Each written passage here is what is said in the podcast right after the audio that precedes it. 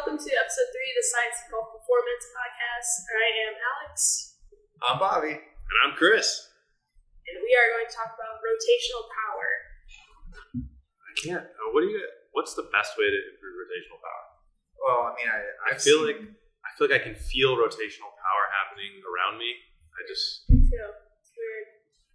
or maybe not. I don't know. is it gone? It's another social media thing that I see a lot of interesting exercises, though. Yes. Interesting is a nice word. Yeah.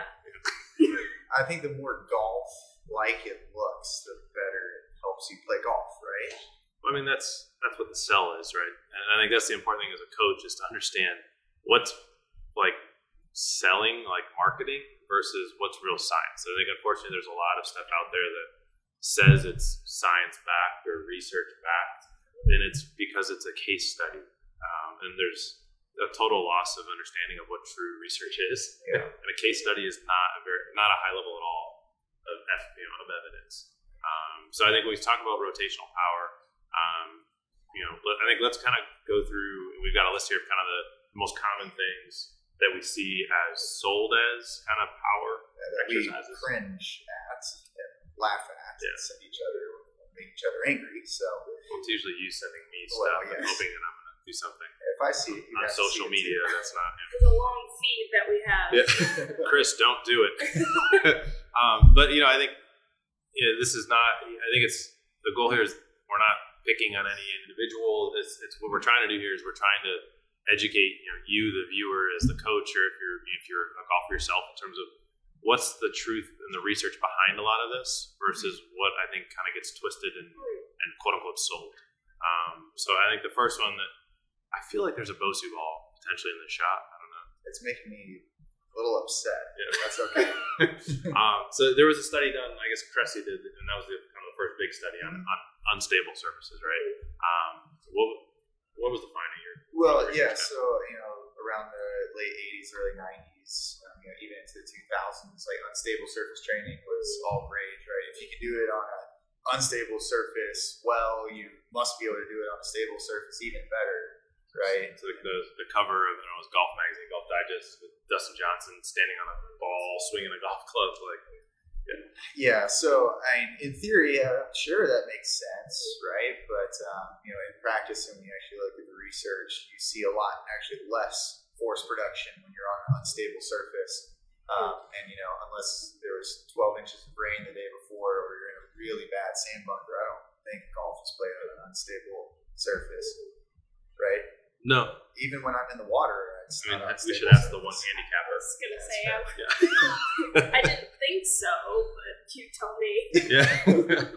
um, yeah, but I think so. I think let's explain why does standing on an unstable surface why does that actually decrease the amount of power or force that somebody's able to produce?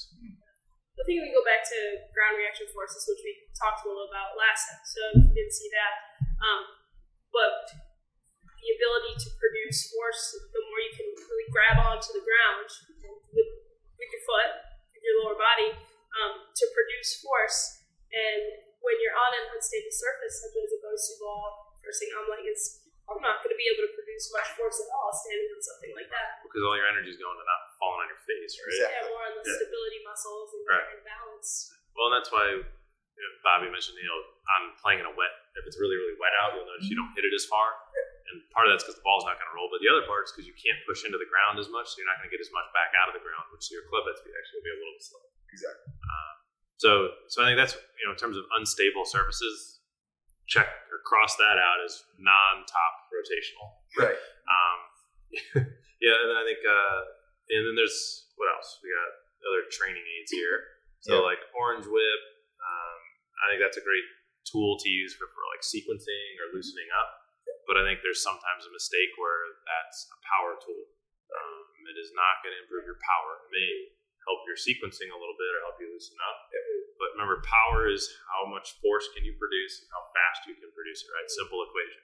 Uh, and my son in kindergarten is learning one plus one is two, right? Force plus speed equals power. Times. So, times, yes. All right, technical guy. uh, but orange, so like orange whip is not really it's not improving your speed. And it's not necessarily it's not improving how much force you can produce. You know, kinematically, if we can create a more efficient sequence or create more separation, Yeah. maybe you can you know leverage elasticity or that. That may help you. That's only going to get you so far, though. So just using that as your only training tool, you might see a nice increase. It might make you feel better before you play, but at some point you're going to plateau. Especially with what we see with our adults, if you're not doing training outside of that, your body's naturally going to lose some speed. Mm-hmm. Well, I think then the the stick is another common. one. We have a lot of our members that use that. Um, you know, again, great for mobility, not a power training tool. Um, I think the big two, the most pop, more popular at this point now, um, Mach three and super speed, or Yep. kind of the overspeed type training. Um, so what's the what's the deal with that? Well, I think if we're talking about power, right, your ability to produce force over a certain amount of time, there's only so much force again that you can put into those, right? So think about how heavy even heaviest of the overspeed training implements is. It's really not nearly as much as we can put even on a beginner for back squat. Awkward silence as you think deeply. um, no, but I think I think with the with those systems, they target the speed side of the power equation. I think a lot of times people mistake power and strength. They kind of use them as interchangeable, and they're very different. So, how much force you can produce, that's really like how strong you are, right? Um, so, the, the overspeed or the Mach 3, those tend to seemingly, definitely the overspeed training is more speed based. Mach 3, I think it's a little confusing. I think some of it is technique based and oriented and with the you know, speed out in front. Um, there is going to be some effective over, you know, overspeed based there. Um, obviously, the concern, you know, if you haven't seen our research, is a lot of the volume with both of those systems. But so I think that's you know if we kind of look at a lot of the training aids, none of them are really going to improve your overall power. Right. Um, there's a time when using each of those may be appropriate. Unstable surface training, great in a rehab type setting. Um, sometimes try, try to be positive here. Um, yeah, I think you know the Mach three or overspeed, great when there's a gap in terms of somebody's creates a lot of power athletically, maybe doesn't have the sport specificity in Right. terms of the power. Um, so if you look at our research with the, there's a gap in terms of their power percentiles are a really high percentile, Yep. but their club head speeds at a really low percentile. That's like green light, go there. Assuming mobility obviously is clear. Um, you know, then I think you got orange whip the stick. Those are kind of supplemental tools that we can utilize around in a program as well too, right?